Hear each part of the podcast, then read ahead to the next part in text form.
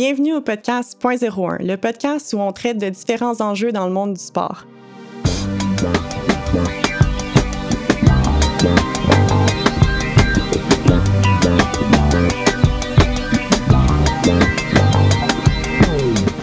Pour le deuxième épisode du podcast Point 01, on va parler des initiations dans le sport. Je sais que c'est vraiment un gros sujet. Tout ça a commencé en février avec euh, l'article de Martin Leclerc qui parlait des initiations euh, au hockey. Et euh, en fait, la meilleure personne pour en parler avec moi aujourd'hui, c'est ma collègue Maude Lontin, qui est avocate en droit du travail et de l'emploi avec moi chez Border Lanner Gervais. Et c'est aussi une ancienne membre de l'équipe provinciale de ski alpin et elle a également couru sur le circuit universitaire du Québec. Alors, bienvenue Maude. Merci de l'invitation, Sandrine. Donc, je pense que le but du podcast aujourd'hui, je veux pas me répéter sur ce qui a déjà été dit. On sait que euh, ce qui a été écrit tant dans l'article de Martin Leclerc, mais également dans le jugement de, la Cour en Ontario, c'est vraiment atroce les actes qui, ont, qui auraient été commis euh, dans les initiations dans le hockey. Donc, le but du podcast aujourd'hui, je m'intéressais vraiment à comment on pourrait changer les choses parce que on sait que les initiations dans le sport, c'est un phénomène qui est assez répandu. Toi, personnellement, Maude, est-ce que c'est quelque chose que tu as déjà euh, vécu? Oui, j'ai vécu des initiations, et, euh, mais je vous rassure, c'était très euh, léger, rien à voir avec ce qui a pu être sorti dans les journaux. À titre d'exemple, on devait manger de la crème fouettée sur le dos d'un autre athlète. Mais c'est drôle que tu dises ça parce que je pas mal certaine que là, aujourd'hui, peut-être qu'on a une vision différente de ce qu'on a vécu dans nos initiations parce que ça ne veut pas nécessairement dire que c'était acceptable si on les compare à ce qui a été fait dans, les initiations au hockey. Donc, je trouve ça intéressant de, de voir qu'aujourd'hui, peut-être qu'on a un regard un peu plus critique sur ce qu'on a vécu euh, comme athlète. Tout à fait. En 2023, les normes ont changé, puis on se questionne davantage sur ce qu'on fait puis ce qu'on doit faire pour le futur. Oui. Ben, puis d'ailleurs, j'ai fait quelques petites recherches là, avant de, pour, pour me préparer pour cet épisode-là. Puis j'ai réalisé qu'il y avait 92% des athlètes qui ont vécu du, du bizutage, qu'on dit, dans leur carrière sportive. Puis quand on parle de bizutage, on parle, de, dans le fond, des initiations. C'est une activité qui est humiliante, qui est dégradante, qui est abusive, dangereuse, qui va être attendue de la part d'un sportif par ses coéquipiers qui vont être plus expérimentés que le sportif, qui contribue pas nécessairement à son développement, mais qui doit être réalisé pour qu'il se fasse accepter en, tant que membre de l'équipe par ses coéquipiers. Donc, c'est vraiment un acte qui est très spécifique, puis honnêtement, sais, je veux dire, je, pense que c'est vraiment une question de société, de culture, parce que là, tout ce qu'on entend par rapport aux actes qui ont été commis par euh, des athlètes, on, on, on, entend ça, puis on se dit, ben voyons donc, ça n'a pas de bon sens comment ça, ça c'est autant accepté, ça a été autant accepté dans le monde du sport pendant tant d'années? Je pense justement que c'est une question de, c'est une question de culture, c'est la société. Il y, a, il y, a, beaucoup de répétitivité aussi par rapport à ce, ce phénomène-là parce que c'est répété d'année en année. On est qui pour lever la main pour dire ah ben non, ça n'a pas de bon sens, je veux pas participer à ça parce que là on a la pression de nos pères de le faire, donc on, on se dit ben non, on n'a pas le choix de on n'a pas le choix de le faire pour se faire accepter par l'équipe. Fait que encore une fois, on l'avait dit dans le premier épisode qu'en 2023, je pense que c'est le temps de changer les normes. De plus en plus, on entend des histoires dans le monde du sport comme quoi on réalise tout d'un coup, ben écoute, ça, peut-être que ça fait plus de bon sens puis on doit changer les normes. Euh, donc voilà la raison pour laquelle je pense que c'est important d'en parler aujourd'hui. Puis quand on pense aux impacts que, ce que les initiations peuvent avoir euh, dans dans le monde du sport, tu sais, je sais que ça va affecter l'athlète, mais selon toi, qu'est-ce que, quels autres impacts tu penses que ça peut avoir, euh, les initiations? Bien, c'est sûr, au niveau de l'athlète, il y a des impacts qui sont tant psychologiques parce que c'est gênant, c'est humiliant, puis également physique. Euh, si on parle d'une consommation d'alcool qui est excessive ou forcée, il peut arriver des, conséquences. Euh, il y a également des conséquences au niveau euh, des compétitions. Donc, il pourrait y avoir interdiction de participer à des compétitions, des On peut prendre l'exemple qui était aussi dans les journaux euh, de l'équipe de football de McGill euh, en 2005, dont la saison a été annulée suite euh, à des allégations de sodomisation. On parle aussi, ce qui est important à garder à l'esprit, c'est qu'il y a un risque aussi organisationnel pour l'équipe, pour une fédération. Donc, l'image de marque est tellement longue à bâtir, puis pourtant, c'est si facilement détruit avec des, des allégations euh, dans les journaux. On peut penser à des pertes de commanditaires, des pertes de subventions du gouvernement. Et j'ai même envie d'amener ça plus loin au recrutement. Euh, puis les initiatives dans le sport. Donc, comme parent, des fois, on va se poser la question est-ce que j'ai envie de mettre mon enfant dans mm. tel ou tel sport, sachant et voyant les valeurs qui sont véhiculées. Ben, par rapport à ça, excuse-moi de t'interrompre, mais justement, moi, c'est la chose qui me frappe le plus parce que justement, de plus en plus, on parle de, d'histoire dans le monde du sport qui nous fait un petit peu douter, en fait, de, des bénéfices reliés au sport. Pendant si longtemps, on se disait, ben oui, les, les bénéfices reliés au sport sont tellement... Euh, ben, sont, sont sains, sont importants, puis c'est la raison pour laquelle je vais inscrire euh, mon enfant à un, sport. Puis j'ai comme l'impression aujourd'hui qu'il y a des athlètes retraités qui se disent, ben sais quoi, moi, j'ai peut-être même pas envie d'inscrire mon enfant à ce sport-là parce qu'il y a trop d'effets négatifs qui peuvent en ressortir. Puis les initiations, malheureusement, c'est comme un de ces, ces, ces effets négatifs-là. Tout à fait. Donc, il y a les initiations, puis si on amène ça, comme tu dis, au sens plus large, tous les autres événements euh, qui peuvent euh, constituer du harcèlement ou une atteinte à l'intégrité d'un athlète au sens large.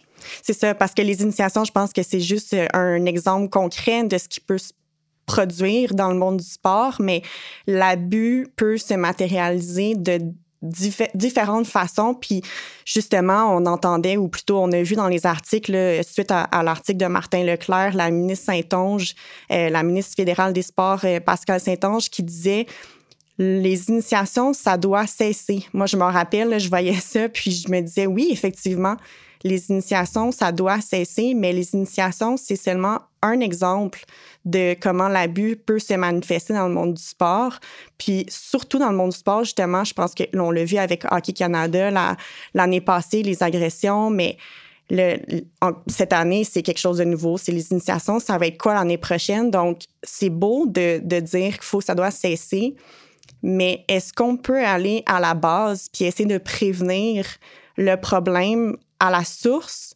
Et quand je dis le problème, c'est pas encore une fois juste les agressions, c'est pas juste les initiations, c'est juste en fait le, le fait d'apporter un environnement sain, sécuritaire pour les athlètes au sens large. Puis même chose, je pense qu'on voyait aussi récemment dans les journaux que les fédérations vont mettre un mécanisme de traitement des plaintes pour s'assurer que les athlètes, s'ils vivent ce genre de situation-là, ils savent à qui s'adresser oui, c'est encore une fois super important d'avoir ça en place, mais si on retourne à la base, comment on va arriver à vraiment changer les choses? Puis, si on peut faire un parallèle dans le milieu du travail, puis c'est pour ça que je trouve ça intéressant qu'on ait deux avocates euh, aujourd'hui qui sont des avocates en droit du travail et de l'emploi parce que euh, on, voit ce qui s'est fait dans le monde du travail, puis on, on essaye de voir comment peut-être qu'on peut appliquer ça dans le monde du sport. Euh, en 1987, il y a eu la saga euh, Robichaud où la Cour suprême du Canada a confirmé la responsabilité des employeurs pour les actes de harcèlement de ses employés. Donc, avant ça, c'était vraiment euh, le, plaignant contre le présumé harceleur. Puis, cette décision-là est venue confirmer que c'est pas tout, ça peut aller jusqu'au dirigeant de l'entreprise, donc l'employeur. et donc là, dorénavant, ces décisions-là ont fait en sorte que les employeurs maintenant euh, peuvent être tenus responsables d'actes de, de, de, harcèlement et même s'il n'y avait pas nécessairement connaissance des événements. Donc ça, c'est intéressant. Et suite à ça, donc suite à, à cette saga de Bonnie Robichaud-là en 1987, qui a eu plusieurs modifications dans les lois à travers le Canada puis au Québec. Euh, c'est le 1er juin 2004 que la loi sur une norme du travail est venue. Il y a des dispositions qui sont euh, rentrées en vigueur où on venait définir euh, ce qui était le harcèlement psychologique, puis on venait imposer des obligations à l'employeur, notamment que l'employeur puisse mettre des mesures pour assurer un mieux de travail qui est sain et sécuritaire pour ses employés. Donc, on voit que cette obligation-là d'assurer un milieu de travail qui est sain, sécuritaire, est légiférée, elle est encadrée dans le monde du travail. Donc, je pense que c'est un parallèle intéressant à faire dans le milieu du sport parce que je je sais pas en fait qu'est-ce qui se passe dans le milieu du sport. On, va, on va analyser ça, mais je trouvais ça intéressant de voir qu'est-ce qui était fait euh, dans le milieu du travail. Puis au niveau euh, dans le milieu du travail aussi, c'est facile de déposer une plainte. Les employés savent hmm. où aller, vers qui se tourner, qui est-ce que je dois appeler, aviser si j'ai vécu un événement. Donc, sont comme Sandrine, comme tu le dis, ils sont informés, ils sont formés, les politiques sont claires, elles sont répandues. Euh, donc, les gens sont informés. Mm-hmm. Donc, euh, sachant ça, sachant que dans le milieu du travail, les employeurs euh, connaissent leurs obligations, c'est bien encadré, c'est bien légiféré, c'est quoi qui est en ce moment applicable dans le monde du sport? Parce que là, je pense que ben, on est au courant que les administrateurs et les dirigeants peuvent être tenus responsables des actes de leurs euh, commettants, mais à quel point c'est légiféré en ce moment là, dans, dans le monde du sport. si, moi, si moi, je suis une administratrice en ce moment, d'une fédération, euh, par exemple, provinciale sportive, à quoi je m'expose si jamais il y a un, incident de harcèlement le présumé. Exact. Donc, on s'est posé la question, qu'est-ce qui existe pour forcer, contraindre les administrateurs puis la gouvernance à agir? Hein, parce que tu en as parlé, maintenant a la loi sur les normes qui encadre l'obligation pour les employeurs, puis dans le niveau du sport, donc de façon générale, qu'est-ce qui existe? Donc, je pense que c'est important qu'on se rappelle qu'un conseil d'administration euh, est présent pour établir les grandes politiques d'une organisation, d'une fédération, puis va assurer la surveillance générale des opérations. Puis, euh, la direction doit se rapporter au conseil d'administration. Donc, on est responsable comme administrateur, comme dirigeant de ce qui se passe dans l'organisation. Puis on a identifié euh, trois types de responsabilités. Donc il y a la responsabilité civile, euh, criminelle et statutaire. Au point de vue civil, la responsabilité qui incombe aux, aux dirigeants, aux administrateurs, c'est d'agir avec prudence et diligence. Ça veut dire quoi, mettons, agir avec prudence et diligence?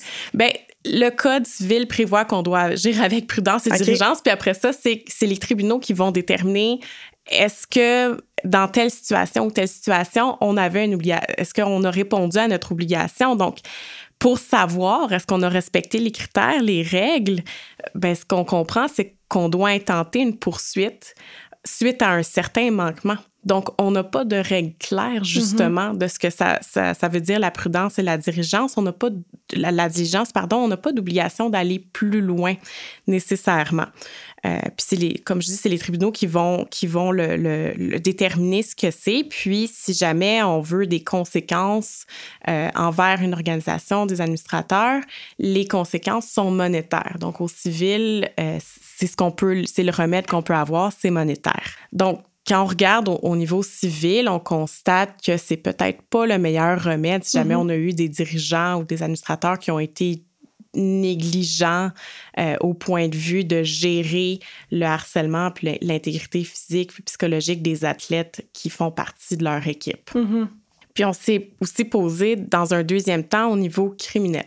Puis on constate qu'au niveau criminel, ça serait vraiment peu probable pour un administrateur d'avoir une condamnation ça serait vraiment très difficile d'aller chercher sa responsabilité parce qu'il faudrait que l'administrateur ait commis lui-même un, acte criminel. Puis quand on parle d'acte criminel, on parle voie de fait, agression sexuelle, puis un, un, événement de harcèlement, c'est très large. Le spectre est très grand de ce qui peut constituer du harcèlement. Puis, c'est pas parce qu'on vit du harcèlement que c'est nécessairement un acte criminel en tant que tel. Puis encore là, les conséquences euh, pour être trouvé coupable d'un acte criminel, ça pourrait être par exemple l'emprisonnement ou des travaux dans la collectivité. Donc, encore une fois, je ne suis pas certaine que c'est le meilleur véhicule pour venir encadrer euh, ce qu'on voudrait, là, donc de venir encadrer euh, la, la, la, la, législation là, pour éviter le harcèlement dans le milieu du sport. Puis, donc, en troisième point, on s'est posé la question, bon, au niveau statutaire, qu'est-ce qui existe? Donc, simplement pour vous mettre en contexte, euh, le statutaire, c'est des règles précises sur certains sujets qui sont adoptés par le biais de loi ou de règlement, puis qui ont des fonctions vraiment de protection, qui visent à réprimer puis à prévenir des conduites répréhensibles. Puis au niveau statutaire, euh, ça existe dans divers domaines. Par exemple, pour la protection des renseignements personnels. Donc, on en a, on en a entendu parler quand même plus récemment, la fameuse loi plus communément appelée la loi antipourrielle. Donc, si la société s'est pas conformée à cette loi-là, pas de politique, au final, les administrateurs pourraient être tenus responsables personnellement.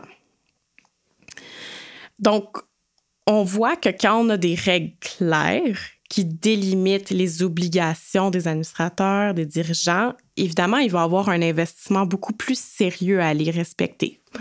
comme en matière de droit de l'emploi avec euh, la, définition d'harcèlement puis les, les règles qui l'entourent.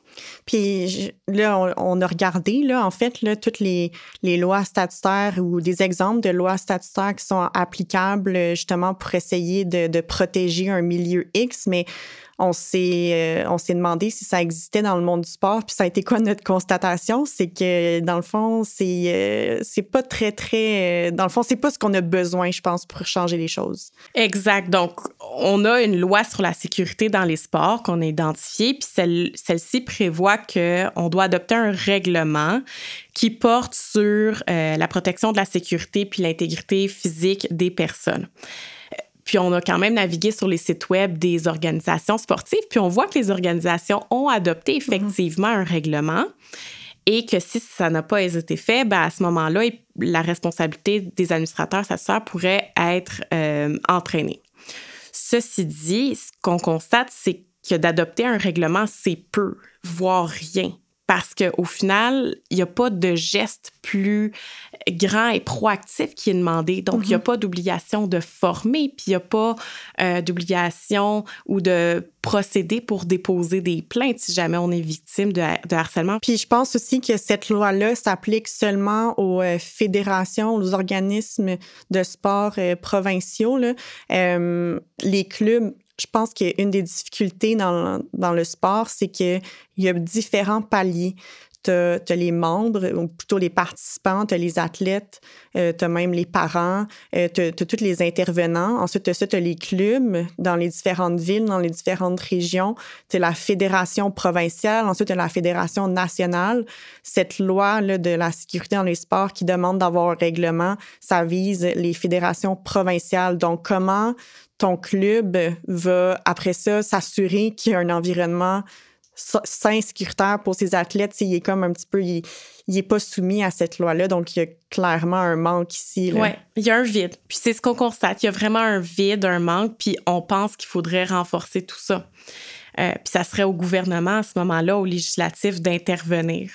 Euh, puis on en discutait, on pourrait avoir une loi ou un règlement qui vraiment euh, pourrait prévoir de façon active que les administrateurs puis la direction soient formés sur le harcèlement, qui doivent à leur tour s'assurer que les différentes parties prenantes soient formées. On parle des athlètes, des entraîneurs, des agents.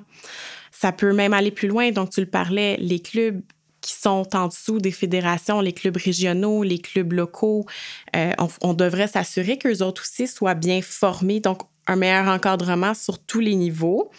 Puis les conseils d'administration devraient aussi peut-être avoir un membre qui, a une spécialité en ressources humaines ou on devrait avoir un comité euh, de ressources humaines sur chaque conseil d'administration.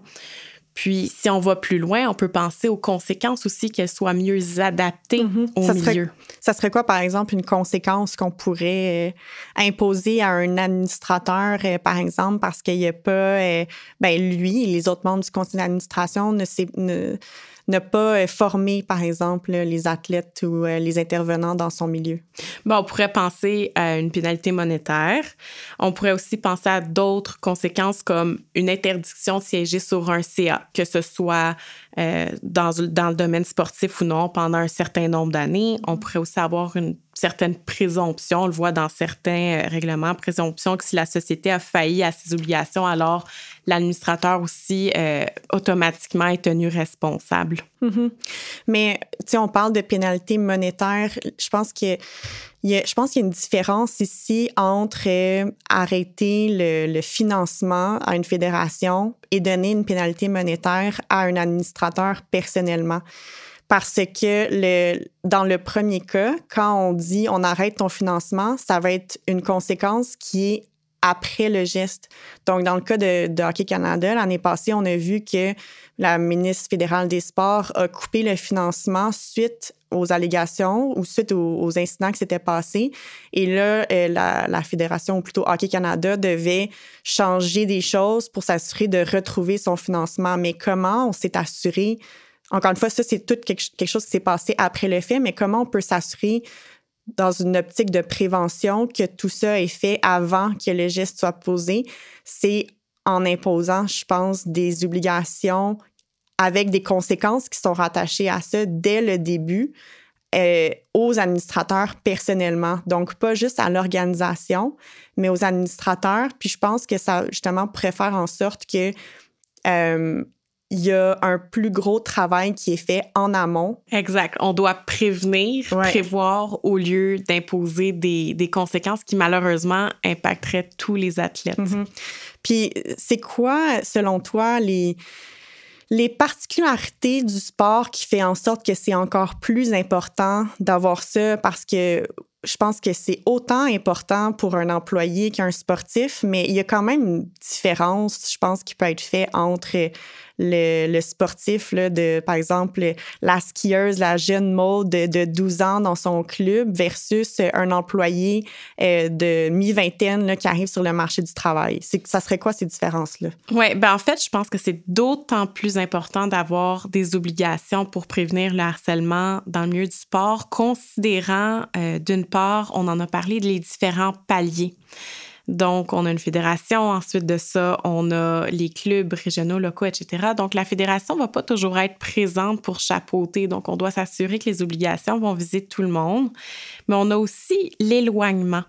Donc, souvent, il va y avoir des camps d'entraînement, des compétitions qui vont être à l'extérieur de la province, à l'extérieur du pays. Donc, à ce moment-là, les événements de, de harcèlement peuvent beaucoup plus facilement passer sous le radar, puis personne ne sera au courant. Je pense aussi qu'on a une certaine vulnérabilité. Mm-hmm. Donc, les jeunes athlètes souvent peuvent être des mineurs. On a toujours le désir d'être apprécié par ses pairs, donc on dénonce pas nécessairement. Puis là, je fais un lien avec euh, les initiations, par exemple. Puis on a une certaine normalisation du comportement. Donc, est-ce que c'est normal dans le sport que, notre entraîneur nous crée après ou qu'entre athlètes, on, on se comporte euh, d'une certaine façon? Donc, dans le sport, il y a quand même une certaine normalisation. Puis, je pense que dans la grande majorité des organisations sportives, il y a peut-être un manque de professionnalisation. Donc, c'est, par exemple, souvent les conseils d'administration, euh, il n'y aura pas nécessairement de gens euh, formés dans, le domaine des ressources humaines, mm-hmm. euh, comme on peut le voir, par contre, en organisation chez les employeurs. Donc, c'est important de venir encadrer le tout. Puis justement, comme on parlait tantôt, le fait qu'il y ait différents paliers, des fois, ça peut euh, être un frein à l'uniformisation des règles, de ce qui se passe. Euh, je suis pas mal certaine qu'une fédération euh, de sport provincial peut être pleine de bonnes intentions et mettre en place plein de beaux programmes. mais si c'est pas ça ça va pas jusqu'au club puis jusqu'aux athlètes, c'est malheureux, mais ces programmes-là vont rester sur la tablette, puis ça ira jamais jusqu'aux personnes qui sont vraiment importantes, puis à l'endroit où ça doit vraiment être. Donc, euh, c'est quelque chose qui doit être pris en considération. C'est un milieu qui est, qui est différent, puis on doit prendre en compte ces particularités-là qui sont spécifiques. Donc, il y a, oui, un parallèle qui peut être fait entre le droit du le monde du travail et le monde du sport. On a vu qu'il y a eu beaucoup de belles choses qui ont été faites dans le monde du travail et qui ont fait en sorte que ça a un petit peu resserré la vis euh, du côté des employeurs. Ce qu'on sait, c'est que des changements doivent être faits à la source, à la base. Et on a beau pointer du doigt des, euh, des, des, des, organisations, on a bien beau pointer du doigt des personnes. Il peut bien avoir des démissions de dirigeants, mais ça ne règle pas le problème à la base. Et je pense qu'une des solutions, ça serait de venir légiférer spécifiquement dans le sport. Et là, on sait qu'il y a la, commission parlementaire euh, qui, ont, qui a été créée le suite euh, aux, euh, ben, dans le fond, aux initiations dans le hockey.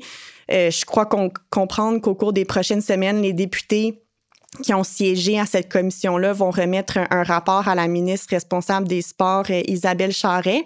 Je ne connais pas encore la teneur de ce rapport-là, mais est-ce que ça va être assez pour euh, sonner la cloche euh, et forcer le gouvernement à venir légiférer sur la question? Euh, je l'espère. Alors, sur ce, merci beaucoup, Maud, de, venir discuter avec moi de cet enjeu-là qui, je crois, extrêmement important, je pense, pour la suite parce que euh, dans l'optique de changer les choses, de trouver des solutions dans le monde du sport, euh, je pense qu'on vient mettre ici le doigt, le doigt sur euh, un enjeu puis quelque chose qui est super important. Donc, merci beaucoup. Ça m'a fait plaisir, Sandrine. Ce balado a été rendu possible grâce à Borden Lanner Gervais. Je remercie également Virage Sonore pour le montage et la musique. Mon nom est Sandrine Mainville et je vous donne rendez-vous au prochain épisode.